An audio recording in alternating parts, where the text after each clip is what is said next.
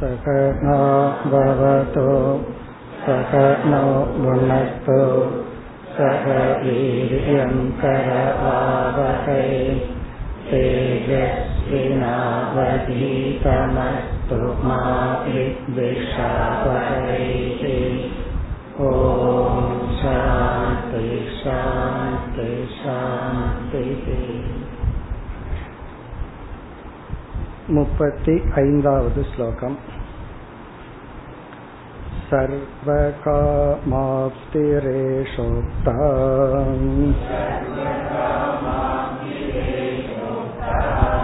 यद्वा साक्षिचिदात्मना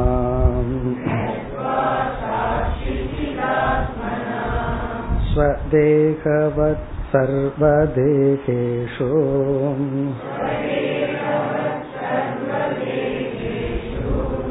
अपि भोगानवेक्षते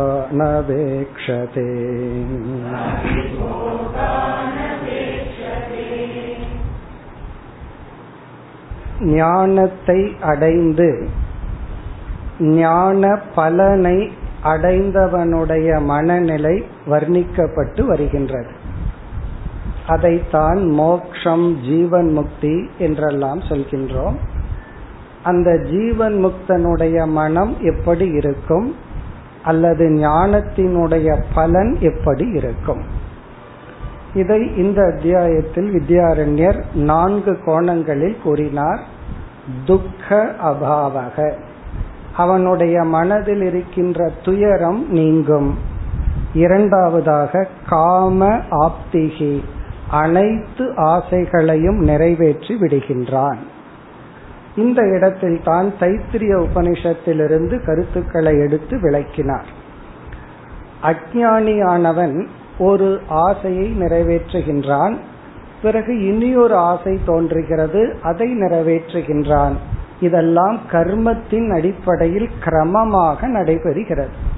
ஆனால் இங்கு ஏற்கனவே கூறினார் எல்லா ஆசைகளையும் ஒரே நேரத்தில் பூர்த்தி செய்கின்றான். இதை நம்ம பிகரேட்டிவ் அப்படின்னு சொன்னோம். அதாவது அவன் திருப்தியா இருக்கிறான் மனசுல எந்த ஆசையும் இல்லை. எப்படி அவனுடைய மனதில் ஆசைகள் எல்லாம் நீங்கி விடுகிறது? அவன் மனசுல ஏன் எந்த ஆசையும் இல்லை? அதைத்தான் சென்ற வகுப்புல இந்த ஸ்லோகத்தில் பார்த்தோம். சர்வ காமாப்திகி. அனைத்து ஆசைகளையும் அவன் பூர்த்தி செய்தல் என்பது சாட்சி சிதாத்மனா. அவனே எல்லா ஜீவராசிகளினுடைய மனதிற்குள் சைத்தன்ய ரூபமாக இருந்து அந்தந்த ஜீவராசிகள் அனுபவிக்கின்ற ஆசைகளை அவன் அனுபவிப்பதாக உணர்கின்றான். அது எப்படி? ஸ்வதேகவத் சர்வ தேகேஷு எப்படி அஜானிக்கு தன்னுடைய தேகத்தில் அபிமானமோ ஞானியானவன் அனைத்து சரீரத்திற்குள் நான் தான் இருக்கின்றேன் என்று இந்த சமஷ்டி சரீரத்தை தான் அறிவின் பூர்வமாக அவன் உணர்கின்றான் அனுபவிக்கின்றான். இங்க அனுபவிக்கின்றான்னு என்ன அர்த்தம்? இனியொருத்தருடைய சுகத்தை அனுபவிப்பதில்லை. அந்த சுகத்தை நான் தான் அந்த சரீரத்திற்குள்ள சாட்சி சைத்தன்யமா இருந்து அனுபவிக்கிறேன். ஆகவே எனக்கு அந்த சுகம் வேண்டாம். நானே தான் அனைத்துமாக இருக்கின்றேன் என்று உணர்கின்றான். அபி போகான் அவேக்ஷதே. அவேக்ஷதேன இவ்விதம் அவன் பார்க்கின்றான். இதெல்லாம் ஏன் இப்படி கஷ்டப்பட்டு சொல்கிறார்கள்னா சொல்ல முடியாது. அதாவது மோக்ஷத்தை அடைந்தவனுடைய மனநிலை நிறைவாக இருக்கும்னு ஒரே வார்த்தையில தான் சொல்ல முடியும். அந்த நிறைவு எப்படி இருக்கும்? நிறைச்சு காட்டுங்க அப்படின்னு சொன்னா என்ன செய்வது? நம்ம நிறைச்சு காட்ட முடியாது. அவர்களால் அனுபவிக்க வேண்டியதுதான். இப்ப இவ்விதம் கூறியவுடன் ஒரு சந்தேகம் ஒன்று வருகிறது. ஞானியானவன் எல்லா ஜீவராசிகளினுடைய சாட்சியாக இருக்கின்றான். அதனால் அவனுக்கு ஆசைகள் நிறைவேறுகிறது என்றால் அஜானியும் அப்படித்தானே இருக்கின்றான். அஜானியும் எல்லா ஜீவராசிகளுக்குள்ள சாட்சியாகத்தானே இருக்கின்றான். என்ற சந்தேகம் வருகின்றது அந்த சந்தேகமும் அதற்கான பதிலும் முப்பத்தி ஆறாவது ஸ்லோகத்தில்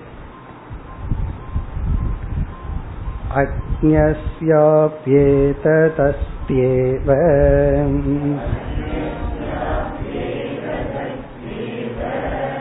न तु तृप्तिरबोधतः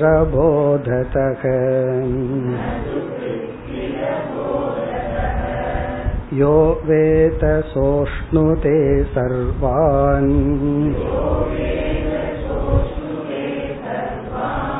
कामानित्यब्रवीत् श्रुतिः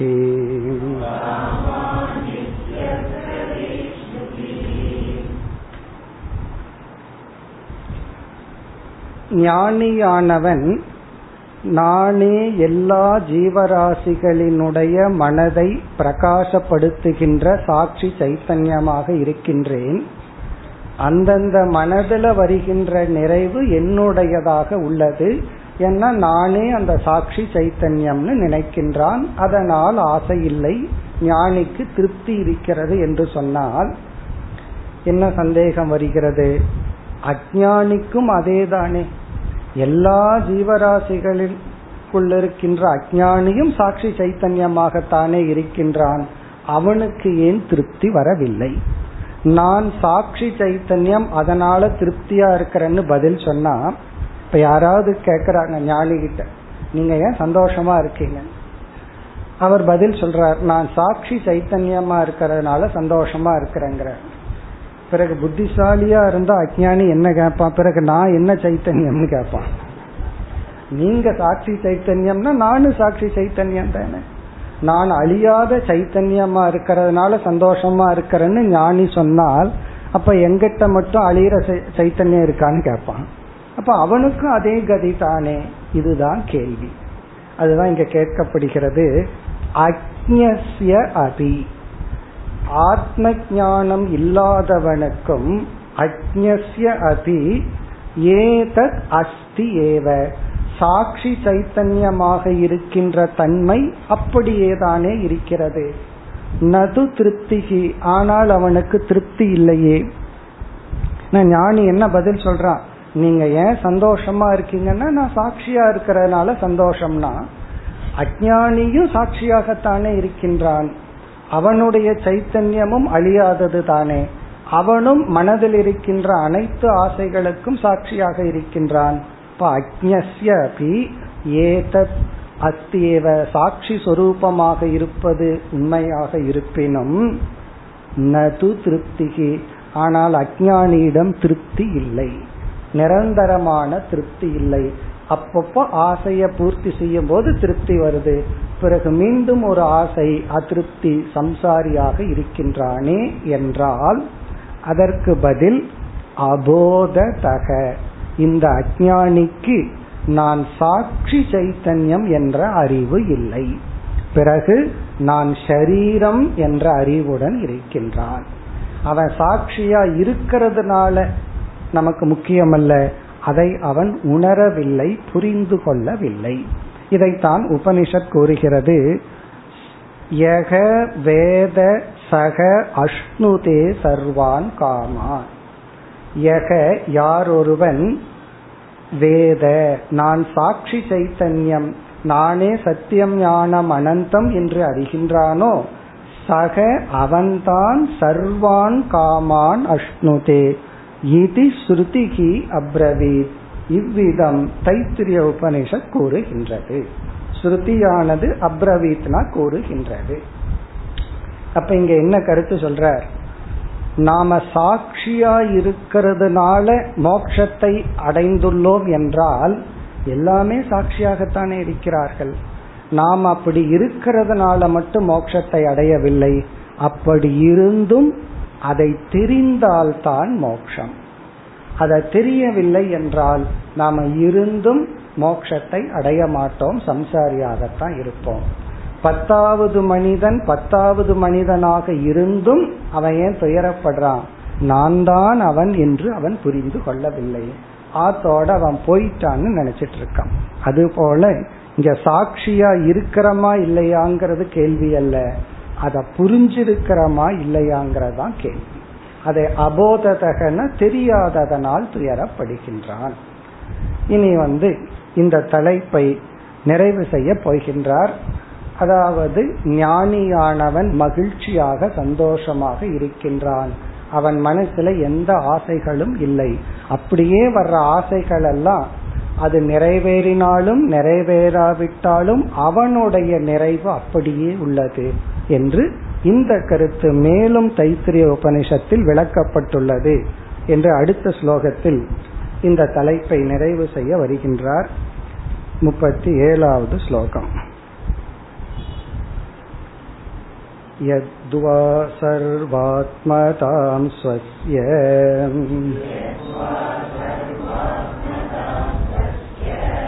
तासां नागायति सर्वथा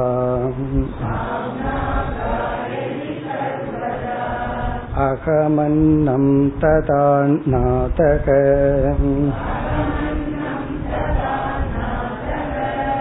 चेति सा मह्यधीयते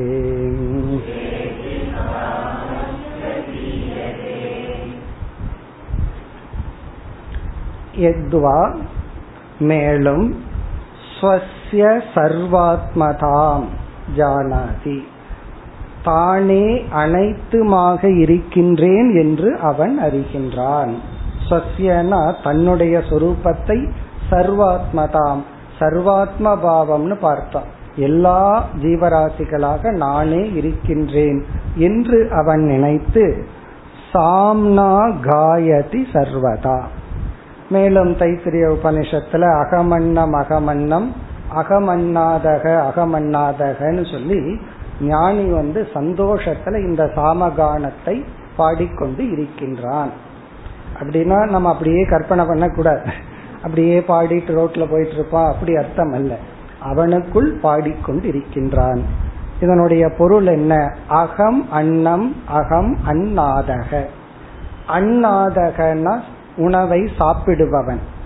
அன்னம் அப்படின்னா சாப்பிடப்படும் உணவு. இங்க என்ன சொல்லப்படுது? நானே உணவு நானே உணவை சாப்பிடுபவன். நானே உணவாகவும் இருக்கின்றேன் நானே சாப்பிடப்படும் பொருளாகவும் இருக்கின்றேன். இதையெல்லாம் நம்ம அப்படியே பொருள் எடுத்துக்கொள்ள கூடாது படைப்புல ஃபர்ஸ்ட் டிவிஷனே சப்ஜெக்ட் ஆப்ஜெக்ட் தான். நான் பார்ப்பவன் இது பார்க்கப்படும் பொருள். நான் அனுபவிப்பவன் இது அனுபவிக்கப்படும் பொருள். இங்க ஞானி வந்து இரண்டும் நான் என்று உணர்கின்றான்.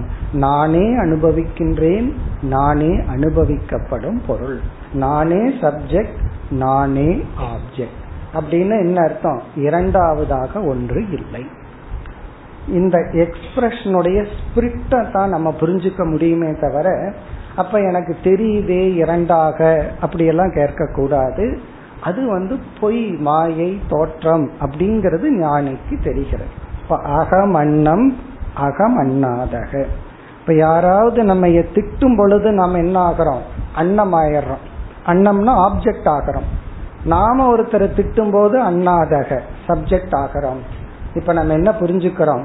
ரெண்டுமே நான் தான் திட்டுறது நான் தான் திட்டு வாங்கிறது நான் தான் அந்த ரூப் அந்த சாட்சிய சைத்தன்யத்துக்குள்ள அந்த மனசுல இந்த சாட்சி சைத்தன்யமா இருக்கிற இந்த உடலை திட்டிக் கொள்கின்றேன். இதெல்லாம் எதுக்கு திட்டுறது எக்ஸாம்பிள் சொல்றதுன்னா பொதுவா அதுல துக்கப்படுறதுனால. அதே சந்தோஷமா இருந்தா நானே உணவு நானே உணவை அருந்துபவன். இதி சாமஹி அதீயதே.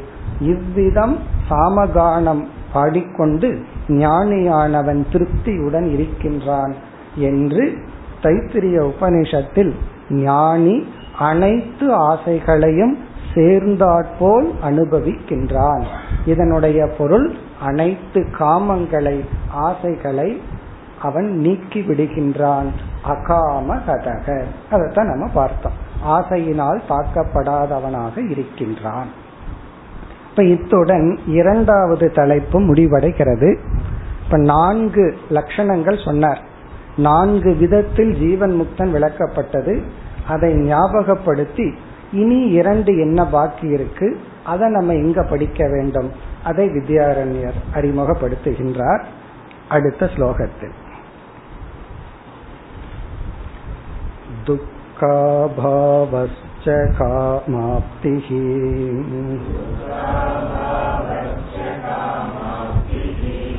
उवेहेवं निरूपिते कृतकृत्यत्वमन्यश्च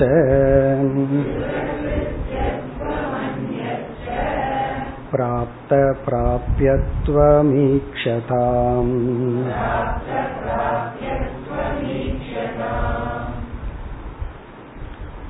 இங்கு வித்யாரண்யர் ஞாபகப்படுத்துகின்றார் இந்த அத்தியாயமே வித்யானந்தக வித்யாவினால் வருகின்ற ஆனந்தம். இங்க வித்யான்னா ஆத்ம வித்யா ஆத்ம ஞானத்தை அடைந்து ஒருவன் சந்தோஷமாக இருக்கின்றான் ஜீவன் முக்தனாக இருக்கின்றான். அந்த ஜீவன் முக்தி நான்கு சொற்களால் விளக்கப்பட்டது. ஒன்று துக்க அபாவக. அவனுடைய மனதில் துயரம் இல்லை. இரண்டாவது காம ஆப்திகி. எல்லா ஆசைகளையும் அவன் பூர்த்தி செய்து விட்டான். அவன் மனதில் ஆசை இல்லை. உபே இரண்டு ஏவம் இவ்விதம் நிரூபிதே நாம் விளக்கினோம். நம்மால் இவ்விதம் விளக்கப்பட்டது. இந்த இரண்டு கருத்தும் விளக்கப்பட்டது. பிறகு மீதி என்ன ரெண்டு பாக்கி இருக்கு? அதை நம்ம பார்க்கணும்னு இரண்டாவது வரியில சொல்ற இப்ப துக்க அபாவம் காம ஆப்திகி. காம ஆப்திகினா இந்த இடத்துல நிவிருத்தி. மனசுல அவனுக்கு எந்த ஆசையும் இல்லை. ஆசையற்ற மனதை அடைந்தவன் துயரத்திலிருந்து விடுதலை அடைந்தவனாக இருக்கின்ற கருத்து நம்மால் விளக்கப்பட்டு விட்டது. கிருத கிருத்தியத்துவம். கிருத்த கிருத்தியத்துவம் என்கின்ற கருத்தும் அந்நச்ச இனி ஒன்றான பிராப்த பிராபியத்துவம். இந்த இரண்டும் ஈக்ஷதாம். இனி நாம் பார்க்க வேண்டும். ஈக்ஷதாம்னா இது நம்ம வந்து சிந்திக்க வேண்டும். கிருத கிருத்தியத்துவம் அதை நம்ம பார்த்தோம். செய்ய வேண்டியதையெல்லாம் செய்து முடித்து விட்டேன் என்ற மன நிறைவு பிராப்த பிராபியத்துவம் அடைய வேண்டியதையெல்லாம் அடைந்து விட்டேன் என்ற மன நிறைவு இந்த கிருத்த கிருத்தியத்துவம் அப்படிங்கிறது கர்த்தாவிடம் இருக்கின்ற ஒரு திருப்தி. பிராப்த பிராபியத்துவம்ங்கிறது போக்தாவிடம் இருக்கின்ற ஒரு திருப்தி. நம்ம இந்த ரெண்டு வேலையை தானே பண்ணிட்டு இருக்கோம் ஒன்னா கர்த்தாவா இருப்போம் போக்தாவா இருப்போம். கர்த்தான எதையாவது செஞ்சிட்டு இருப்போம் போக்தான்னா எதையாவது பலனை அனுபவிச்சுட்டு இருப்போம் ஒன்னா செய்யறது இல்ல அனுபவித்தல். இப்ப சமையல் பண்ணும்போது கர்த்தாவா இருக்கிறோம். அதை சாப்பிடும் பொழுது போக்தாவா இருக்கிறோம். பேசும் பொழுது கர்த்தா. இனியொருவருடைய வார்த்தையை கேட்கும் பொழுது போக்தா. ஆனா இந்த உடல் வந்து பிளவு பட்டிருக்கிறதுனால கை கர்த்தாவா இருக்கும் வாய் போக்தாவா இருக்கும். சமையல் பண்ணிட்டே சாப்பிட்டு இருந்தாங்கன்னு வச்சுக்கோங்க ரெண்டும் சேர்ந்து செஞ்சுட்டு இருப்போம் ஒன்னு ஒரு இடத்துல கர்த்தாவா செயல்படுவோம் ஒரு இடத்துல போக்தாவா இருப்போம். இந்த கர்த்தாவுக்கு என்ன ப்ராப்ளம் அப்படின்னு சொன்னா எவ்வளவுதான் நல்லா பண்ணாலும் இன்னும் கொஞ்சம் நல்லா பண்ணிருக்கலாமே இன்னும் பெட்டரா இருக்கலாமே அப்படின்னு அந்த கர்த்தா திருப்தி இல்லாதவன். அதுக்கப்புறம் ஒருத்தருக்கு தொண்ணூத்தஞ்சு வயசு ஆயிருக்கட்டும் அவங்க போயிடுறீங்களான்னு கேட்டு பாருங்க. இல்ல இன்னும் கொஞ்ச நாள் இருந்து ஏதாவது பண்ணிட்டு போறேனே இன்னும் செய்ய வேண்டித்தது இருக்கு. இன்னும் செய்யணும் இன்னும் செய்யணும்.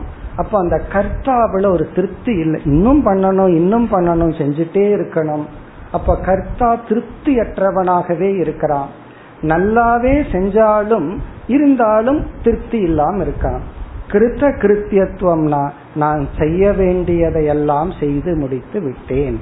இனி எனக்கு செய்யறதுக்கு ஒண்ணு இல்லை. அப்போ ஆஸ் அ கர்த்தா கர்த்தாவாக நான் திருப்தியை அடைகின்றேன். இந்த ஞானத்தின் பலன். அதான் கிருத்த கிருத்தியத்துவம். செய்யறதெல்லாம் செஞ்சு முடிச்சாச்சு. எனக்கு திருப்தி.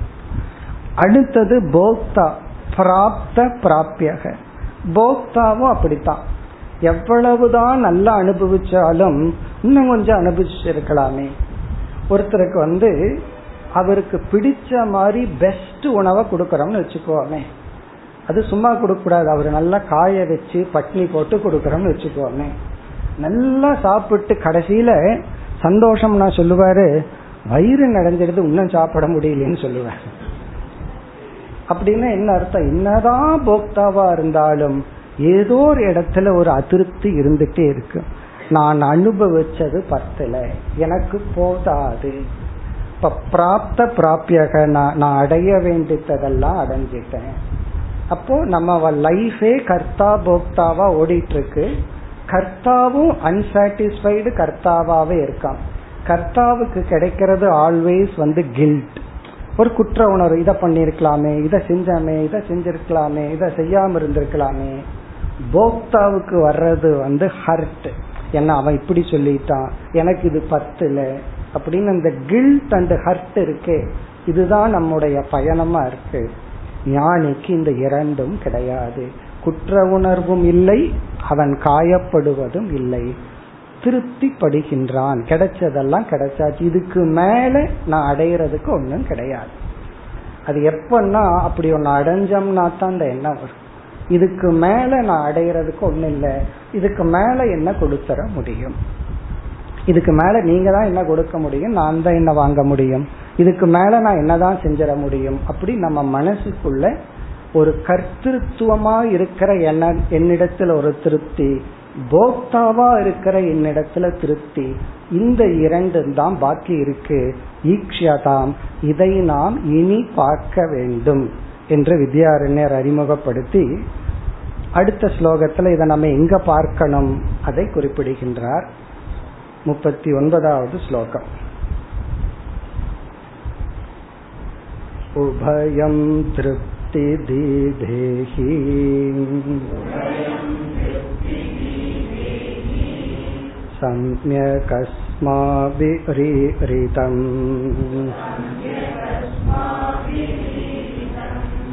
त एवात्रनुसन्धेयाः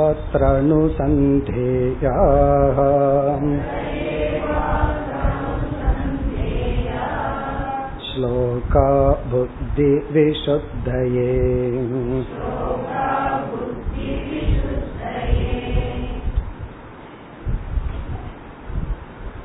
இந்த அத்தியாயத்தில் வித்யாரண்யர் இந்த நான்கு சொற்களினுடைய விளக்கத்தை பார்ப்போம்னு பிராமிஸ் பண்ணார். மோட்சத்தை அடைந்தவனுடைய மனநிலை இந்த நான்கு சொற்களால் விளக்கலாம்னு சொல்லி துக்க அபாவத்தை விளக்கினார். காம ஆப்தியை விளக்கினார். இந்த இரண்டையும் விளக்க வேண்டும் என்று சென்ற ஸ்லோகத்துல சொல்லி அந்த விளக்கத்தை நான் ஏற்கனவே செய்து விட்டேன் அப்படின்னு சொல்றார். உபயம் உபயம்னா இந்த இரண்டு விளக்கங்கள். கிருத்த கிருத்தியத்துவம் பிராப்த பிராப்தியாக. செய்ய வேண்டியதை செய்து முடித்தேன் என்ற திருப்தி ஞானிக்கு உண்டு. அனுபவிக்க வேண்டியதையெல்லாம் அனுபவித்து விட்டேன். அடைய வேண்டியதையெல்லாம் அடைந்து விட்டேன் என்ற திருப்தி ஞானிக்கு உண்டு என்ற இந்த இரண்டு தத்துவங்களும் திருப்தி தீபே. அவர் எழுதிய ஏழாவது அத்தியாயத்தில் இந்த பஞ்சதசியில ஏழாவது அத்தியாயத்துக்கு திருப்தி தீபம் என்று பெயர். இந்த திருப்தி தீபத்தில் சம்யக் அவரே சொல்றார் தெளிவாக அஸ்மாபிகி ஈரிதம். எங்களால் விளக்கப்பட்டுள்ளது. எங்களால் அப்படின்னா அது சாஸ்திரத்துல வந்து என்னால் நான்கிற வார்த்தையும் கூட அதிகமா பயன்படுத்த மாட்டார்கள். அது ஒரு பணிவுக்காக பயன்படுத்துற வார்த்தை. எங்களால் அப்படின்னா என்னால் வித்யாரண்யராகிய என்னால் திருப்தி தீபத்தில் விளக்கப்பட்டுள்ளது. அதாவது இந்த கிருத்த கிருத்தியத்துவம் என்பதும் அடைய வேண்டியதை அடைந்து விட்டேங்கிற இந்த இரண்டு சொல்லுக்கான விளக்கம் திருப்தி தீபம்ங்கிற ஏழாவது அத்தியாயத்தில் கூறப்பட்டு விட்டது. தே ஏவ அத்திர அனுசந்தேயாக. அவைகளை அங்கு நாம் ஞாபகப்படுத்தி கொள்ள வேண்டும். அனுசந்தேயாக அதை வந்து இப்ப ரீகலெக்ட் பண்ணி கொள்ளுங்கள். இப்ப அங்க போய் அதை நீங்கள் பாருங்கள். எதற்கு? புத்தி விசுத்தையே ஸ்லோகாக அனுசந்தேயாக ஸ்லோகாக. அந்த ஸ்லோகங்களை எல்லாம் அங்கு நீங்கள் சென்று பார்த்து ஞாபகப்படுத்தி கொள்ளுங்கள்.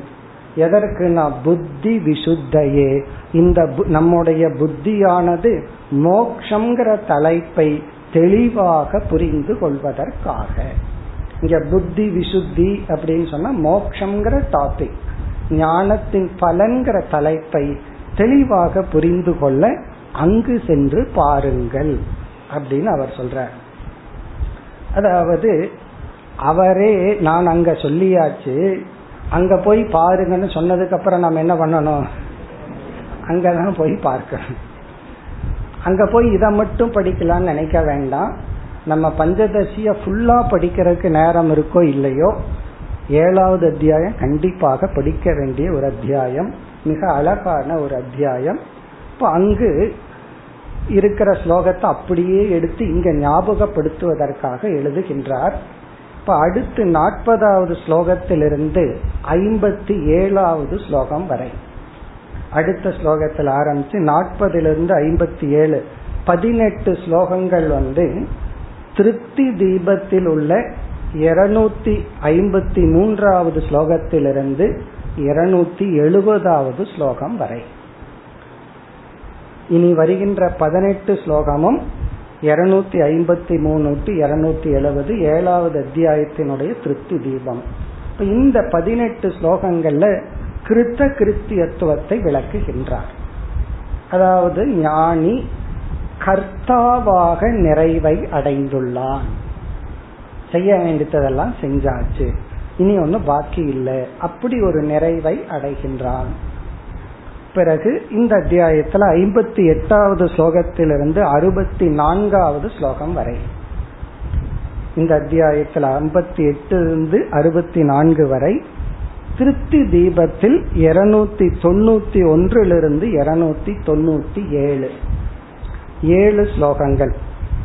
இருநூத்தி தொண்ணூத்தி ஒன்றிலிருந்து இருநூத்தி தொண்ணூத்தி ஏழு வரை பிராப்த பிராபியத்துவம் அடைய வேண்டியதை அடைந்து விட்டேன் என்ற கருத்தை விளக்குகின்ற ஸ்லோகங்கள். பிறகு இந்த அத்தியாயத்தினுடைய கடைசி ஸ்லோகம் வந்து முடிவுரை செய்கிறார். அறுபத்தி ஐந்தாவது ஸ்லோகத்துல முடிவுரை செய்கின்றார். இப்ப நம்ம என்ன செய்யறோம்? ஸ்லோகம் வழியா போகாமல் இந்த பகுதியில வித்யாரண்யர் அங்க என்ன சொல்றார்? சொல்லியுள்ளார் அப்படிங்கறத ஞாபகப்படுத்தி கொள்வோம். இப்ப முதல்ல வந்து நாற்பதிலிருந்து ஐம்பத்தி ஏழாவது ஸ்லோகம் வரை உள்ள சாராம்சத்தை பார்க்கிறோம். ஆக்சுவலி இங்க டீச்சிங்கே இல்லை. இது வந்து ஞானி தனக்குள்ளேயே சொல்லிக் கொள்வது. அதனால என்னன்னா இது வெளியே சொல்லக்கூடாதுன்னு அர்த்தம். நமக்குள்ள சொல்ல வேண்டியதை நமக்குள்ளதான் சொல்லணும். சில பேர் வந்து நான் ரொம்ப ஓப்பன் டை யதார்த்தமா இருப்பேன். என்ன தோணுதோ அதை சொல்லிடுவேன் அப்படின்னு சொல்லிட்டு எல்லாத்துக்கிட்டையும் பகைமையை வளர்த்தி கொள்வார். எதை மனசுக்குள்ள சொல்லணுமோ அதை மனசுக்குள்ள சொல்லணும். ஒருத்தரை பார்த்தா உங்களுக்கு அறிவு இல்லைன்னு தோணுதுன்னு வச்சுக்கோங்க உடனே மனசுல தோன்றதெல்லாம் நான் சொல்லிடுவேன்னு சொல்லக்கூடாது. அதை மனசுக்குள்ளதான் வச்சுக்கணும்.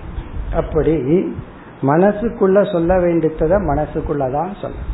அகம் பிரம்மாஸ்மிங்கிறத சிஷ்யங்கிட்டயோ யாருகிட்டயோ போய் சொல்லக்கூடாது. அதை நம்ம சொல்லிக்கணும். குரு வந்து அகம் பிரம்மாஸ்மின்னு சிஷ்யங்கிட்ட சொன்னா நீங்க பிரம்மன் நான் தான் பரிதாபமா இருக்கிறேன்றோம் குரு வந்து தத்துவமசின்னு சொல்லணும். நீ பிரம்மன் சொல்லலாம். சிஷ்யன் புரிஞ்சுக்கிறது அகம் பிரம்மாஸ்மி. அப்படி இந்த பதினெட்டு ஸ்லோகங்கள்ல என்ன சொல்லப்படுகிறது அப்படிங்கிற சாரத்தை பார்ப்போம். பிறகு வந்து அடுத்த ஏழு ஸ்லோகங்களினுடைய சாராம்சத்தை மட்டும் பார்ப்போம். நம்ம ஸ்லோக ரூபமாக செல்ல வேண்டாம். இப்ப இதுல நாற்பது நாற்பத்தி ஒன்னு இந்த இரண்டு ஸ்லோகத்துல வந்து வித்யாரண்யர் எழுதுறார் ஞானிக்கு வந்து செய்ய வேண்டியதெல்லாம் ஒண்ணு இல்லை அவன் அடைய வேண்டிய எதை அடையணுமோ அதற்கான அனைத்து சாதனைகளையும் செய்து முடித்து விட்டான். முக்திக்கும் அல்லது இகலோகத்துல அடைய வேண்டித்ததெல்லாம் செஞ்சு அடைஞ்சிட்டான். முக்திக்கு என்ன சாதனை செய்யணுமோ செஞ்சு அடைஞ்சிட்டான். அடைஞ்சிட்டு வந்து இப்பொழுது சந்தோஷமாக திருப்தியாக இருக்கின்றான். அப்படின்னு இந்த நாற்பது நாற்பத்தி ஒன்றுல அறிமுகப்படுத்திட்டு நாற்பத்தி இரண்டாவது ஸ்லோகத்திலிருந்து ஐம்பத்தி ஏழாவது ஸ்லோகம் வரை ஞானி தனக்குள் இப்படி எண்ணிக்கொண்டிருக்கின்றான்னு ஸ்லோகத்தை அமைத்துள்ளார். இப்படி இது அவனுக்குள்ளேயே அவன் சொல்லிக்கிறானா சில சமயம் நம்ம நமக்குள்ளேயே பேசிட்டு இருப்போம்ல நம்ம யோசிச்சு பார்த்தோம்னா நம்ம மற்றவங்க கிட்ட எவ்வளவு பேசுறோம் நமக்குள்ள எவ்வளவு பேசுறோம்னு கணக்கு எடுத்து பார்த்தா நாம நமக்குள்ளதான் ரொம்ப பேசியிருப்போம். அதனாலதான் பகவான் வந்து மௌனத்துக்கு லட்சணம் சொல்லும் போது மானசம்ங்கிற லிஸ்ட்ல போடுற நீ உனக்குள்ள பேசுறதையும் கொஞ்சம் குறைச்சுக்கோ அப்படின்னு சொல்லி சொல்ற நீ மற்றவங்கள பேசி டார்ச்சர் பண்ணினது போதும் உனக்குள்ளேயும் பேசி உன்னை டார்ச்சர் பண்ணிக்காம பேசாம இரு. அப்படின்னு மௌனத்துக்கு சொல்லப்படுகிறது. இப்ப இதெல்லாம் என்னன்னா ஞானி அவன் அவனுக்குள்ளேயே பேசிக் கொள்கின்றான். அப்படின்னா என்ன அர்த்தம்? அவனுக்குள்ளேயே அந்த திருப்தி வெளிப்படுகின்றது. ரொம்ப அழகான கருத்துக்கள். அதனோட சாராம்சத்தை நம்ம பார்த்தா போதும். இந்த பகுதியை ரொம்ப எச்சரிக்கையா படிக்கணும். இதெல்லாம் நமக்குள்ள நம்ம பேசிக்கணுமே தவிர மற்றவர்களிடம் சொல்லக்கூடாது. சிலதெல்லாம் நமக்குள்ள மட்டும்தான் நம்ம வச்சுக்கணும். அதுதான் இண்டிவிஜுவாலிட்டிங்கிற இல்ல நான் மனசில் இருக்கிறது எல்லாத்தையும் திறந்து சொல்லுவேன் அப்படின்னா அப்புறம் நம்ம நாமளாகவே இல்லை. அது அதனாலதான் மற்றவங்க நம்ம இடத்துல எல்லாத்தையும் சொல்லணும்னு எதிர்பார்க்க கூடாது அவங்க சில சீக்கிரட்டை வச்சுக்கணும்னா வச்சுக்கிட்டுன்னு விட்டுறணும். அதை தெரிஞ்சுக்கணுங்கிற ஆசை இருக்கக்கூடாது. அப்படி ஞானி என்னென்னலாம் அவன் நினைக்கிறான்? இனி அப்படியே வரிசையா பார்ப்போம். சில ஸ்லோகங்களை மட்டும் பார்ப்போம். அப்படி ஒரு ஆர்டர்ல பார்ப்போம். இங்க சொல்ற கருத்தை தான் நம்ம வந்து ஸ்லோகத்தை படிக்காம பார்க்கிறோம். அவன் என்ன நினைக்கிறான்? துயரப்பட்டு கொண்டிருப்பவர்கள் அஜானியாக இருப்பவர்கள் மகன் மக்கள் குழந்தைகள் பொருள்கள் இதுக்கு ஆசைப்பட்டு விதவிதமான கர்மங்கள் செய்யட்டும். அஜானிகளும் துக்கிகளும் புத்திராதி விதவிதமான ஆசை அவங்களுக்கு இருக்கிறதுனால நான் அவங்க கிட்ட போய் ஆசைப்படாத ஆசையே துன்பத்துக்கு காரணம் நல்லா உபதேசம் பண்ணல. அவங்க அதை செய்யட்டும். நான் அதை செய்ய வேண்டிய அவசியம் இல்லை. காரணம் என்னவென்றால் இதெல்லாம் எனக்கு தேவையில்லைன்னு நான் ஏற்கனவே பரிபூர்ணமாக இருப்பதனால் இவைகளை நான் செய்ய வேண்டிய அவசியம் இல்லை. எனக்கு துக்கமும் இல்லை அஜானமும் இல்லை ஆசையும் இல்லை. அதனால நான் செய்ய வேண்டியது ஒன்றும் கிடையாது. மற்றவர்கள் செய்யணும்னு ஆசை இருந்தால் செய்யட்டும். அப்ப இவன் என்ன நினைக்கிறான் அஜானி பொதுவா நம்ம ஒன்ன அடைஞ்சோம்னா எல்லாம் அதை அடையணும்னு சொல்லுவோம். ஞானி நினைக்கிறான் அப்படி இல்லை நான் தான் இதை அடைஞ்சிருக்கிறேன். இது எனக்கு தான். மற்றவர்கள் அவரவர்கள் ஆசைக்கு தகுந்தாற்போல் செயலில் ஈடுபடட்டும். அதுக்கப்புறம் சில பேர்த்துக்கு வந்து இந்த லோகத்துல இருந்தா பத்தாது நான் பரலோகத்துல போய் சொர்க்கம் பிரம்மலோகத்துக்கெல்லாம் போகணும்னு யாகம் எல்லாம் பண்ணுவார்கள். அப்படி சில பேர்த்துக்கு ஆசை இருந்தா பரலோகம் செல்வதற்காக சொர்க்கம் பிரம்மலோகத்துக்கு போறதுக்கு யாகங்கள் அனுஷ்டானங்கள் எல்லாம் பண்ணட்டும். நான் பண்ண மாட்டேன் நானே அந்த லோகமாக இருக்கின்றேன். சர்வ லோகாத்மக அகம். நான் பரலோகத்துல போய் சந்தோஷமா இருக்கின்ற யாகத்தை நான் செய்ய மாட்டேன். காரணம் என்ன? நான் எதுக்கு அதை செய்யணும்? செய்ய வேண்டிய அவசியம் இல்லை ஆனால் மற்றவர்கள் செய்பவர்கள் செய்யட்டும். அதுக்கு ஒன்றும் தடை இல்லை அடுத்தது வந்து வியாச்சக்ஷதாம் சாஸ்திராணி. யாரெல்லாம் சாஸ்திரத்தை உபதேசம் பண்ணி சாஸ்திரத்தை கேட்டு விதவிதமான கர்மங்கள்ல ஈடுபட விரும்புறாங்களோ குறிப்பா கர்ம காண்டத்தில் ஈடுபட விரும்புறாங்களோ அவர்களெல்லாம் அதை செய்யட்டும். நான் வந்து அகர்த்தா அக்ரியக செயல்படாதவனாக நான் இருக்கின்றேன். எனக்கு கர்மகாண்டம் பிரயோஜனம் இல்லை. இப்ப வேதத்துல சொல்லப்பட்டுள்ள கர்மகாண்டங்கள் எல்லாம் எனக்கு பிரயோஜனம் இல்லை யாருக்கு பிரயோஜனம் இருக்கோ அவர்கள் அதை அனுஷ்டானம் செய்யட்டும். அப்படின்னு என்ன அர்த்தம்? இந்த உலகம் எப்படி இயங்கிட்டு இருக்கோ அதை அப்படியே நான் ஏற்றுக்கொள்கின்றேன். நான் அதற்குள்ள இருக்கணும் இயங்கணுங்கிற அவசியம் இல்லை. பிறகு அடுத்த கருத்து வந்து டெய்லி ஆக்டிவிட்டிஸ் இங்க வந்து நித்ரா பிக்ஷா ஸ்நானம் சௌச்சம் எல்லாம் சொல்றாரு. தூங்குறது சாப்பிட்றது குளிக்கிறது இது போன்ற டெய்லி ஆக்டிவிட்டிஸ் ரொட்டீன்னு சொல்றமே சாதாரண ஆக்டிவிட்டிஸ் அது ஞானி அஜானி எல்லாத்துக்கும் சமமா இருக்கிறது. இந்த ஆக்டிவிட்டிஸ் எல்லாம் அதாவது டெய்லி ரொட்டின்னு சொல்றமே இதையெல்லாம் நான் செய்ய விரும்பவில்லை நான் செய்வதும் இல்லை அப்படின்னு நினைக்க சொல்றான். நினைச்சுக்கிறான். ஆனால் மற்றவங்க பார்த்து இத நீ செய்யறையேன்னு கேட்டா அது அவங்க அப்படி நினைக்கிறாங்க. அதுக்கு நான் என்ன பண்ண முடியும்னு சொல்றாங்க. அதாவது ஞானி என்ன சொல்றா? நான் தூங்குறது இல்ல சாப்பிட்றது இல்ல குளிக்கிறது இல்ல என்னுடைய டெய்லி ஆக்டிவிட்டிஸ் நான் எதையுமே செய்யறது இல்லைன்னு நான் நினைக்கிறேன். ஆனால் சில பேர் என்ன பார்த்து இதையெல்லாம் நீ செய்யறையே அப்படின்னு கேட்டா அவங்க அப்படி நினைக்கிறாங்க. நான் அப்படி நினைக்கவில்லை. அப்படின்னு என்ன அர்த்தம்? பிறகு அடுத்த ஸ்லோகத்துல மிக அழகா சொல்ற ஒரு விதமான மலர் இருக்கு. ரெட் கலர்ல இருக்குமா? தூரத்திலிருந்து பார்த்தா தீய மாதிரி இருக்கும். குஞ்சா அப்படின்னு ஒரு ஒரு விதமான மலர். நம்ம தூரத்திலிருந்து பார்த்துட்டு அந்த இடத்துல தீ எரியுதுன்னு நினைச்சிட்டோம் அப்படின்னா நம்ம நினைக்கிறோமே தவிர அங்க எதுவும் எரிஞ்சு கரிஞ்சு போறது கிடையாது. கருகி போறது இல்லை அப்படி என்ன சொல்றான்?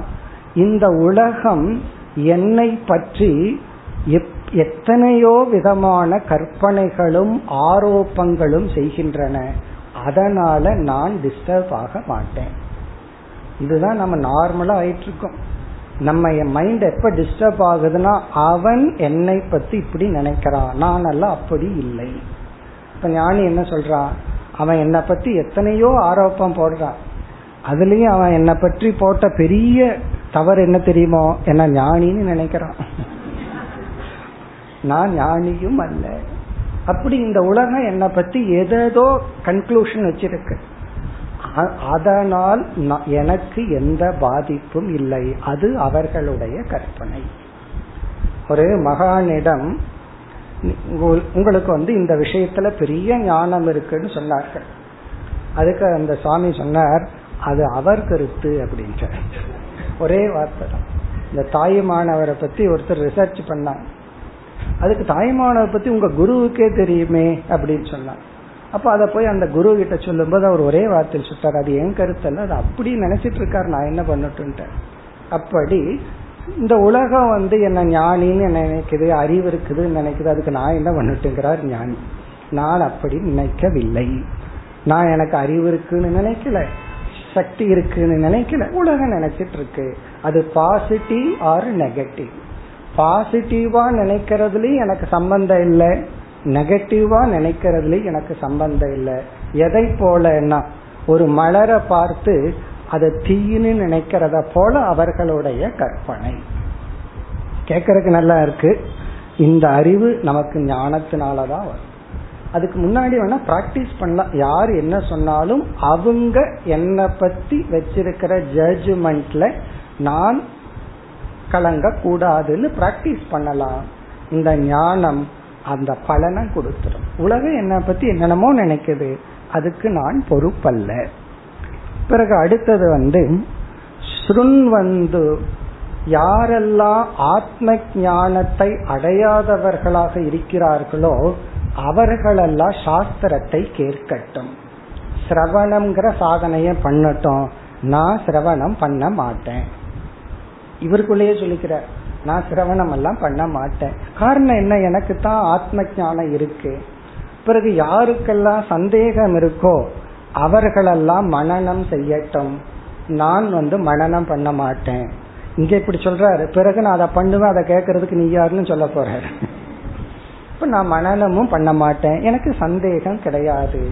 யாருக்கெல்லாம் விபரீத பாவனை இருக்கோ அவர்களெல்லாம் நிதித்தியாசனம் செய்யட்டும். நான் வந்து அதுவும் செய்ய மாட்டேன். நான் சிரவணம் பண்ண மாட்டேன் மனநமும் பண்ண மாட்டேன் நிதித்தியாசனமும் பண்ண மாட்டேன். யாருக்கு அதனுடைய பலன் தேவையோ அதை அவர்கள் செய்யட்டும். காரணம் என்ன? இதெல்லாம் நான் செஞ்சு முடிச்சாச்சு. இத மனசுக்குள்ள சொல்லிக்கணும். சில பேர் அப்படி நினைச்சிட்டு ஞானிய போல நினைச்சிட்டு இருக்கார்கள். அது வந்து ஒரு கொஞ்சம் கஷ்டம் வந்தா தெரிஞ்சு போயிடும். ஞானியா இல்லையா? ஒரு திட்டு திட்டுனா புரிஞ்சு போயிடும். அவர் ஞானியா இல்லையா அப்படி பிறகு வந்து ஒரு கேள்வி வருது. சரி நீங்க ஞானி ஆயாச்சு. நீங்க ஆத்மான்னு புரிஞ்சாச்சு. எப்படி இந்த உலகத்துல வாழுவீர்கள்? மனிதனோட மனிதனா உங்களால வாழ முடியுமா? அதுக்கு பதில் சொல்றார் பல ஜென்மங்களா அல்லது பிறந்ததிலிருந்து மனித சரீரத்தில் இருந்து என்னுடைய முயற்சி இல்லாமலேயே நான் மனிதன்கிற வாசனை இருக்கிறதுனால அந்த வாசனையில அந்த வாழ்க்கை ஓடட்டும். நான் சாட்சிங்கிறது இப்ப புதுசா நான் கண்டுபிடிச்ச ஞானம். அந்த நான் மனிதன் கஷ்டப்பட்டு ஐடென்டிஃபை பண்ணி விவகாரம் எல்லாம் பண்ண வேண்டாம். அது வாசனையில ஒழுங்கா ஓடிட்டு இருக்கும். அப்படின்னு சொல்ற பிறகு என்ன சொல்றார்? சில பேர்த்துக்கு வந்து இந்த பொறுப்புகள் ஆக்டிவிட்டிஸ் தனக்கு முன்னாடி ரொம்ப இருந்தா அதை நிறுத்தணும் அதை குறைக்கணும் அது ரொம்ப டிஸ்ட்ராக்ஷனா இருக்கு மைண்டுக்கு கஷ்டமா இருக்குன்னு தோணுது. இந்த ஞானி என்ன சொல்றான்? நான் வந்து எனக்கு முன்னாடி ஏதாவது ஒரு பொறுப்புகள் கடமைகள் எல்லாம் இருந்தால் அதையெல்லாம் நிறுத்தணும்னு நான் விரும்பல. பிராரப்த கர்மம் போச்சுன்னா அது தானாக போயிரும். நான் நிறுத்தணுங்கிற அவசியம் இல்லை. ஆயிரம் தியானம் பண்ணாலும் கர்ம வினை இருந்தால் கடமை என்னை விட்டு போகாது. அதனால நான் வந்து பிராரப்த கர்மத்தில் சமர்ப்பணம் செய்கின்றேன். என்னுடைய கர்ம வினை என்னென்ன சூழ்நிலையை கொண்டு வந்து விடுதோ அதை நான் ஏற்றுக்கொள்கின்றேன். இல்ல நீங்க வந்து கொஞ்சம் குறைச்சுக்கணும் ஆக்டிவிட்டிஸ் யாராவது நினைத்தால் இப்ப யாராவது ஞானிக்கு போய் அட்வைஸ் பண்றாங்க நீங்க ரொம்ப சர்வீஸ் எல்லாம் பண்ணிட்டு இருக்கீங்க.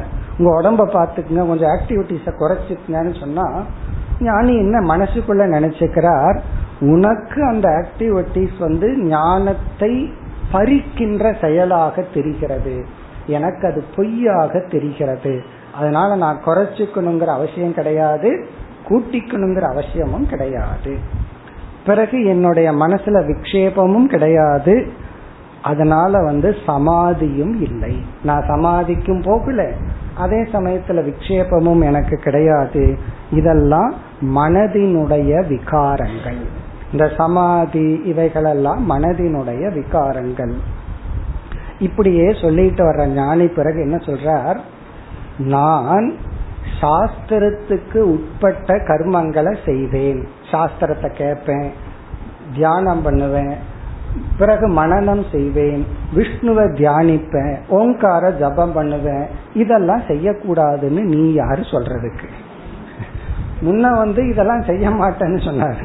இப்ப நான் இதெல்லாம் செய்வேன் அதை கேட்கறதுக்கு நீ யார் அப்படிங்கிற இதெல்லாம் என்னன்னா அவருக்குள்ளேயே பேசிக்கிறது. அவருக்குள்ளேயே பேசிக்கிறார் அப்படின்னா என்ன அர்த்தம் அப்படின்னா நான் எதை செஞ்சாலும் செய்யாவிட்டாலும் கர்த்தாங்கிற அடிப்படையில திருப்தியாக இருக்கின்றேன். அஸ் அ கர்த்தா ஐ ஆம் டோட்டலி சாட்டிஸ்ஃபை என்னுடைய வாக்கு வந்து தாரம் ஜபது ஓங்காரத்தை சொல்லட்டும் சாஸ்திரங்களை என்னுடைய மனசு படிக்கட்டும் உலக நன்மைக்காகவோ அல்லது ஏதோ ஒரு என்னுடைய சுப வாசனைய நான் அனுமதி கொடுக்கறேன். ஒரு நல்ல வாசனை இருந்துச்சுன்னா அதை நான் ஏன் தடப்படுத்துறேன்? அதுக்கு நான் அனுமதி கொடுக்கறேன். அதனால நான் எப்படி வேணாலும் இருப்பேன். நீ வந்து இப்படித்தான் இருக்கணும்னு சொல்லாது. அப்படி சொன்னால் அதற்கு நான் பொறுப்பல்ல. நான் விஷ்ணுவை தியானிப்பேன் என்ன வேணாலும் பண்ணுவேன். நான் சந்தோஷமாக இருக்கின்றேன். கர்த்தாவாக நான் திருப்தியாக இருக்கின்றேன். இதெல்லாம் பேசாம கேட்டுட்டு மைண்ட்ல வச்சுக்கணும். யார்கிட்டையும் சொல்லக்கூடாது வெளியும் சொல்லக்கூடாது. இதோட இந்த தலைப்பு முடிகிறது. இதெல்லாம் தான் இந்த ஸ்லோகத்தின் சாராம்சம். இதுல டீச்சிங் ஒன்றும் கிடையாது. இதுல என்னன்னா ஞானி மற்றவர்கள் தன் மீது என்னென்னலாம் சொல்கிறார்களோ அதனால் பாதிப்பதில்லை. ஆனா இந்த உலகம் அப்படி அல்ல. இந்த எமோஷனல் பிளாக்மெயில் ஒன்று இருக்கு. அதுக்கப்புறம் இந்த வேல்யூஸையே அவங்களுக்கு சாதகமா பயன்படுத்தி நம்ம கிட்ட சொல்றது. இது உன்னுடைய கடமை. இப்படி பொறுப்பு இல்லாம இருக்கக்கூடாது. நம்ம ஏதாவது பண்ணா அவங்களுக்கு பிரயோஜனம்னா அப்படியெல்லாம் சொல்லுவார்கள். சில சமயம் நமக்கு அந்த குழப்பம் வந்துடும் ஞானி வந்து எனக்கு அந்த குழப்பம் எல்லாம் கிடையாது. நான் செய்ய வேண்டியதெல்லாம் செய்து முடித்து விட்டேன் அப்படிங்கிற கர்த்திருவத்துல திருப்தி. இனி அடுத்தது வந்து போக்திருத்துவம். ஐம்பத்தி எட்டாவது ஸ்லோகத்திலிருந்து அறுபத்தி நான்கு. திருப்தி தீபத்துல வந்து இருநூத்தி தொண்ணூத்தி ஒன்றுல இருந்து இருநூத்தி தொண்ணூத்தி ஏழு. இந்த ஏழு ஸ்லோகத்துல எஸ் அ போக்தா பிராப்த பிராபியக. பிராபியம்னா அடைய வேண்டியது பிராப்தம்னா அடைந்து விட்டேன். இப்ப இதுல நம்ம பார்த்தோம்னா ஒரே ஒரு சொல்லுதான் திரும்ப திரும்ப வருகிறது. அந்த வார்த்தை வந்து தன்யோகம். அதே வார்த்தை தான் இங்கேயாவது எதோ வார்த்தைகள் இருந்துச்சு. இந்த ஸ்லோகங்களுக்குள்ள பார்த்தா ஒரே வார்த்தை தன்யோகம் தன்யோகம். இதையும் கவனமா புரிஞ்சுக்கணும். தன்யோகம் அப்படின்னா நான் வந்து பேரு பெற்றவன் ஐ ஆம் பிளஸ்ட் அப்படின்னு அர்த்தம். நான் சொல்றமல்ல கொடுத்து வச்சவன் எல்லாம் சொல்றமல்ல நான் கொடுத்து வச்சவன் நான் பேர் பெற்றவன் அதிர்ஷ்டசாலி ஐ ஆம் பிளஸ்ட் இந்த ஸ்லோகத்தை எப்படி புரிஞ்சுக்கணும் அப்படின்னா இந்த ஆசுரி சம்பத்துல கீதையில பார்த்தோம் அப்படின்னா அவனும் இதைத்தான் சொல்லிட்டு இருக்கான் ஒரு அசுரன் என்ன சொல்லுவான்? ஆட்யக அபிஜனவான் திருப்தக நான் வந்து பெரிய ஆள் நான் ஒரு செல்வந்தன். நான் என்ன வேணாலும் செய்வேன். அப்படின்னு சொல்லி தன்னையே உயர்வா அவன் சொல்லிக்கிறான். அது வேறு இங்க தன்யோகம்ங்கிறது வேறு. இங்க தன்யோகம் அப்படின்னு சொன்னா ஒரு மனிதன் எதை அடைந்தால் அதற்கு மேல இதை அடையணும் அப்படிங்கிற ஒரு எண்ணமே வராதோ அதை அடைந்து விட்டால் அதனுடைய விளைவாக தன்னை பார்த்தே தன் மீதே வருகின்ற ஒரு எண்ணம். நான் அடைய வேண்டியதெல்லாம் அடைஞ்சிட்டேன். ஐ ஆம் பிளஸ்டு தன்யோகம். இத வந்து வாயில சொல்ல முடியாது உணரத்தான் முடியும். தன்யோகம்னா ஐ ஆம் பிளஸ்ட் இப்ப இத நம்ம வந்து எப்படி புரிஞ்சுக்கணும் அப்படின்னா ஞானி இந்த உலகத்தை பார்க்கிறான். ஞான அடைஞ்சு ஞான பலனை அடைஞ்சதுக்கு அப்புறம் பார்க்கும் பொழுது அவனுக்கு இந்த உலகத்தின் மீது ஒரே ஒரு உணர்வு தான் அதான் கிராட்டிடியூட் நன்றி உணர்வு அப்படிங்கிற ஒரே ஒரு உணர்வு தான். எப்படி? சில பேர் அல்லது சில உறவுகள் சில பொருள்கள் சில சூழ்நிலைகள் எனக்கு துன்பத்தை கொடுத்து என்னை பக்குவப்படுத்தியது. சில பேர் சில சூழ்நிலைகள் எனக்கு சந்தோஷத்தை கொடுத்து பக்குவப்படுத்தினார்கள். ரெண்டுமே வேணும். இந்த உலகம் நமக்கு துன்பத்தையே கொடுத்துட்டு இருந்தா சேடிஸ்டா மாறிடுவோம். ஏன்னா எதை வாங்குறோமோ அதைத்தானே கொடுப்போம். துன்பமே அனுபவிச்சுட்டு இருந்தோம்னா துன்பத்தையே கொடுப்போம். இப்போ நாம் ஒரு நாலு தப்பு பண்றோம். நாலு பேர் அதை மன்னித்தால் அந்த மன்னித்தினுடைய பலனை நம்ம அனுபவிச்சோம்னா தான் நம்மிடத்துல யாராவது தப்பு பண்ணா நம்ம மன்னிப்போம். நம்ம செய்யற எல்லா தப்புக்கும் அடிவதையே வாங்கிட்டு இருந்தோம்னு வச்சுக்கோமே வேற யாராவது தப்பு பண்ணா அது அங்க போயிடும் அதே தான் நானும் பண்ணுவேன். அப்ப எதை இந்த உலகம் நமக்கு கொடுக்குதோ அதைத்தான் நாம இந்த உலகத்துக்கு கொடுக்கறோம். இப்ப இந்த உலகம் வந்து இன்பத்தை கொடுக்குது துன்பத்தை கொடுக்குது. பொதுவா என்ன நடக்குது? துன்பம் வாங்கினா துன்பத்தை திருப்பி கொடுப்பேன். இன்பம் கிடைச்சா இன்பத்தை திருப்பி கொடுப்பேன்னு நினைக்கிறோம். ஆனா இங்க ஆன்மீகம்னா என்ன? அந்த துன்பத்தை நான் திருப்பி கொடுக்கல. துன்பத்தையே என்னுடைய சாதனையாக அடித்தளமாக அமைத்துக் கொள்கின்றேன். நீ எனக்கு துன்பத்தை கொடுத்த நான் பக்குவப்படுகின்றேன். இன்பத்தை கொடுத்து என்னை உற்சாகப்படுத்துகின்றாய் அப்படின்னு சொல்லி இங்க தன்யக அப்படின்னு சொன்னா தேங்க்ஸ் கிவிங்கிற மாதிரி. அதாவது இந்த உலகத்தை பார்த்து எல்லாத்துக்கும் நன்றி. இந்த நன்றி உரை கடைசியில சொல்றமல்ல? அதேதான். அந்த நன்றி உரை தான். மனதிற்குள். அதுக்காக துக்கப்பட்டவங்ககிட்ட போய் தேங்க்ஸ் சொல்லிட்டு இருந்தோம்னா அப்புறம் அது தப்பா போயிடும் இதெல்லாம் தான் மனசுக்குள்ள இருக்கிறது. இப்ப இங்க தன்யோகம் அப்படின்னு சொன்னா நான் அடைய வேண்டியதை அடைந்து விட்டேன். நான் எந்த ஒன்றை அடைஞ்சு மனதுல முழு நிறைவு வந்திருக்கோ அந்த நிறைவை இனிமேல் இந்த உலகத்திலிருந்து எதுவும் எனக்கு கொடுத்து அந்த நிறைவை கொடுக்க வேண்டிய அவசியம் இல்லை. ஏன்னா நம்ம எதை அடைஞ்சாலும் வேற ஏதாவது ஒண்ணு வந்து அதுக்கு மேல சந்தோஷத்தை கொடுத்துறது இல்லை அப்ப இங்க ஞானி என்ன ஃபீல் பண்றான் நான் அடைந்த இந்த ஞானம் இந்த ஞானம் என்ன சந்தோஷத்தை கொடுத்ததோ அதற்கு மேல இந்த உலகத்துல கொடுக்கறதுக்கு ஒன்றும் கிடையாது. அப்போ அ போக்தா போக்தாவாக நான் அடைய வேண்டியதை அடைந்து விட்டேன். பிறகு கடைசி சில ஸ்லோகங்கள்ல அகோ சாஸ்திரம் அகோ புண்ணியம் அகோங்கிற வார்த்தை வருகிறது. இப்ப இதனுடைய பொருள் என்னன்னா இவன் திரும்பி பார்க்கறானா? டேர்ன் பண்ணி பார்க்கும்போது ஆச்சரியமாக இருக்கிறதா எல்லாமே ஆச்சரியமா இருக்கு. புண்ணியம் ஆச்சரியமா இருக்கு. பிறகு வந்து அகோ சாஸ்திரம். சாஸ்திரத்தை திரும்பி பார்க்கறான். சாஸ்திரம் படிக்கும்போது கொஞ்சம் கஷ்டமா இருக்கலாம். புரியல அப்படின்னு புரிஞ்சதுக்கு அப்புறம் திரும்பி பார்க்கும்போது ஆச்சரியமாக இருக்கிறது. அகோ குருஹு. அகோ ஞானம். அகோ சுகம். அகோன எல்லாமே ஆச்சரியமாக தெரிகிறது. சாஸ்திரம் ஆச்சரி ஆச்சரியம். பிறகு குரு ஆச்சரியம். ஞானம் ஆச்சரியம் ஞான பலம் ஆச்சரியம் என்று ஒரு விதமான கழிப்புன்னு சொல்றமே தாய்மானவர் ஆனந்த கழிப்புன்னு ஒரு கழிப்பு பாடியிருக்கார். ஆனந்த கழிப்பு அதுதான் இந்த பகுதி எல்லாம் ஆனந்த கழிப்பு. அதாவது நினைச்சு பார்த்து பார்த்து அவன் மகிழ்ச்சி அடைகின்றான். இதனுடைய சாராம்சம் என்னன்னா ஞானி கர்த்தாவாக போக்தாவாக நிறைவை அடைந்துள்ளான். ஞானம் அடையும் வரை எந்த கர்த்தாவும் நிறைவை அடைய முடியாது. எந்த போக்தாவும் நிறைவை அடைய முடியாது. யாரையும் நம்ம திருப்திப்படுத்த முடியாது.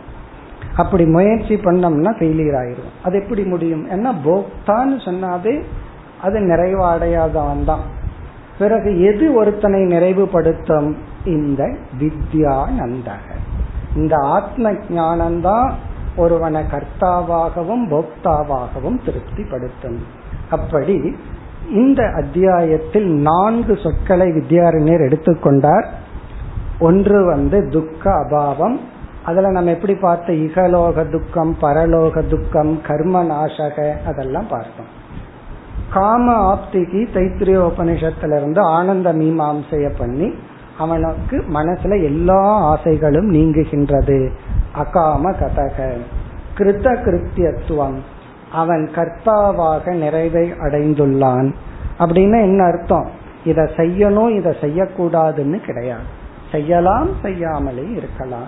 நான் என்ன வேணாலும் பண்ணுவேன் என்ன வேணாலும் பண்ணாமல் இருக்கு இந்த குழந்தைக்கு அடம் பிடிக்குதல்ல. நான் செய்வேன் செய்ய மாட்டேன். அதுபோல ஞானி வந்து அவனுக்குள் சொல்லிக் கொள்கின்றான்.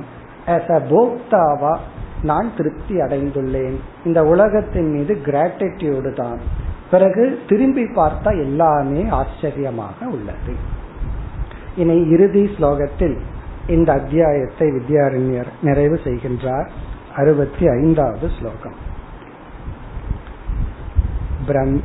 ब्रह्मानन्दभिदे ग्रन्थे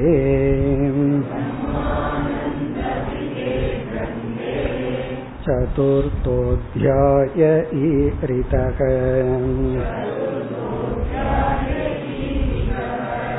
विद्यानन्तस्तदुत्पत्तिः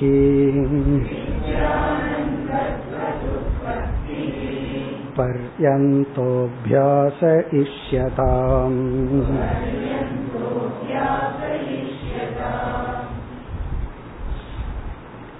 பிரம்மானந்த அபிதே கிரந்தே பஞ்சதசியில் கடைசி ஐந்து அத்தியாயங்கள் பிரம்மானந்த பிரகரணம் அந்த பிரம்மானந்தம்ங்கிற அபிதே பெயரை உடைய இந்த நூலில் சதுர்த்தக அத்தியாயக நான்காவது அத்தியாயம். முழு பஞ்சதசியில பதினான்காவது அத்தியாயம். இந்த கடைசி ஐந்து அத்தியாயங்கள்ல நான்காவது அத்தியாயம் ஈரிதக விளக்கப்பட்டது. இந்த அத்தியாயத்தினுடைய பெயர் வித்யானந்தக. இங்க வித்யானா ஆத்ம வித்யா ஆத்ம ஞானம் அந்த ஆத்ம ஞானத்தினால வருகின்ற மனநிறைவு மோக்ஷம். அது கூறப்பட்டது. ததுற்பத்தி பர்யந்தக. இந்த ஞானம் தோன்றும் வரை. இந்த ஞானம்னா இங்க ஞான நிஷ்டை தோன்றும் வரை. அபியாசக இஷ்யதாம். இந்த கிருத்த கிருத்தியத்துவத்தை எல்லாம் படிச்சுட்டு எனக்கு இது வந்துடுச்சுன்னு நின்னுற வேண்டாம். அபியாசக இஷ்யதாம். இந்த ஞானம் வந்து ஞான நிஷ்டை வரும் வரை பயிற்சி செய்யப்பட வேண்டும். அபியாசகன நாம் செய்ய வேண்டிய அனைத்து டிசிப்ளின் அனைத்து சாதனைகளையும் இஷ்யதாம்னா செய்யப்பட வேண்டும். அது வந்து ஏற்றுக்கொள்ளப்பட வேண்டும். அதனால நம்ம சாஸ்திரத்தை படிச்சுட்டு எங்க இருக்கிறோம்னு தெரிஞ்சிட்டு சில சமயம் கர்மயோகம் பண்ணணும் சில சமயம் உபாசனா சிரவணம் மனநம் நிதித்தியாசனம். எது நமக்கு உகந்ததோ அதை இந்த பலன் வரும் வரை செய்ய வேண்டும். ஒரு சந்தேகம் வரலாம். எனக்கு எப்படி தெரியும் பலன் வந்ததா இல்லையா? நம்ம பாட்டுக்கு பலன் வந்ததுக்கு அப்புறம் செஞ்சிட்டு இருந்தோம்னா என்ன ஆகிறது? வேஸ்டா போயிருமே. அப்படியெல்லாம் சில பேர்த்துக்கு ஒரு எண்ணம். இது எப்படின்னா இட்லியே சாப்பிட்டு இருந்தா எனக்கு எப்ப தெரியும்? பசி நீங்கிடுச்சுன்னு சொல்ற மாதிரி. நீங்கினதுக்கு அப்புறம் சாப்பிட்டு இருந்தா என்ன ஆகும்னா நீங்கினதுக்கு அப்புறம் சாப்பிட மாட்டோம். அது போல இந்த பலன் சுவாத்ம பிரத்யக்ஷம். இது நமக்கே தெரியும். இத வேற யாரும் சர்டிபிகேட் கொடுக்க வேண்டாம். நமக்கே இந்த பலன் தெரியும். அந்த பலன் தெரியும் வரை அபியாசத்தை மேற்கொள்ள வேண்டும். ॐ पूर्णमदपूर्णमिदं पूर्णापूर्णमुदच्छते पूर्णस्य पूर्णमादाय पूर्णमेवावशिष्यते ॐ शान्ति शान्ति